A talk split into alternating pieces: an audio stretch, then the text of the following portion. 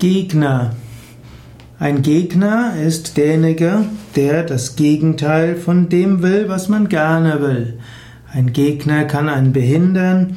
Ein Gegner kann jemand sein, an dem man wachsen kann. Patanjali sagt, wer fest verankert ist in Ahimsa, der trifft auf keine Gegner. Solange du denkst, dass dein Ziel allein wichtig ist, wirst du immer wieder Gegner haben, also Menschen, die etwas anderes wünschen.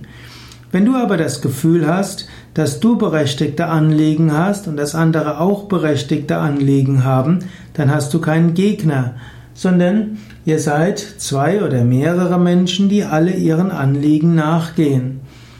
Auch Evolutionsbiologen sagen, dass alles Verhalten von Menschen erklärbar ist, dadurch, dass Menschen versuchen zu überleben und letztlich sich fortzupflanzen. In diesem Sinne gibt es nicht wirklich Gegner, sondern Menschen wollen tun, was sie denken, was evolutionsbiologisch sinnvoll ist. Nicht bewusst denken, aber eben unterbewusst. Jesus hat, hat gesagt, liebe deine Feinde, man könnte auch sagen, liebe deine Gegner. Und aber Jesus selbst hat gezeigt, dass er gar keine Gegner hatte.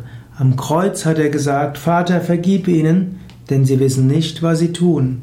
Er hatte Mitgefühl gehabt mit denen, die ihm übel mitgespielt haben. Er hat niemanden als seine Gegner angesehen.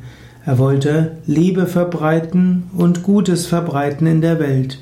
Und daher sagt es eben auch Patanjali, für jemand, der fest verankert ist in Ahimsa, in Nichtverletzen, und man würde auch sagen in Mitgefühl, in Einfühlungsvermögen, gibt es keine Gegner.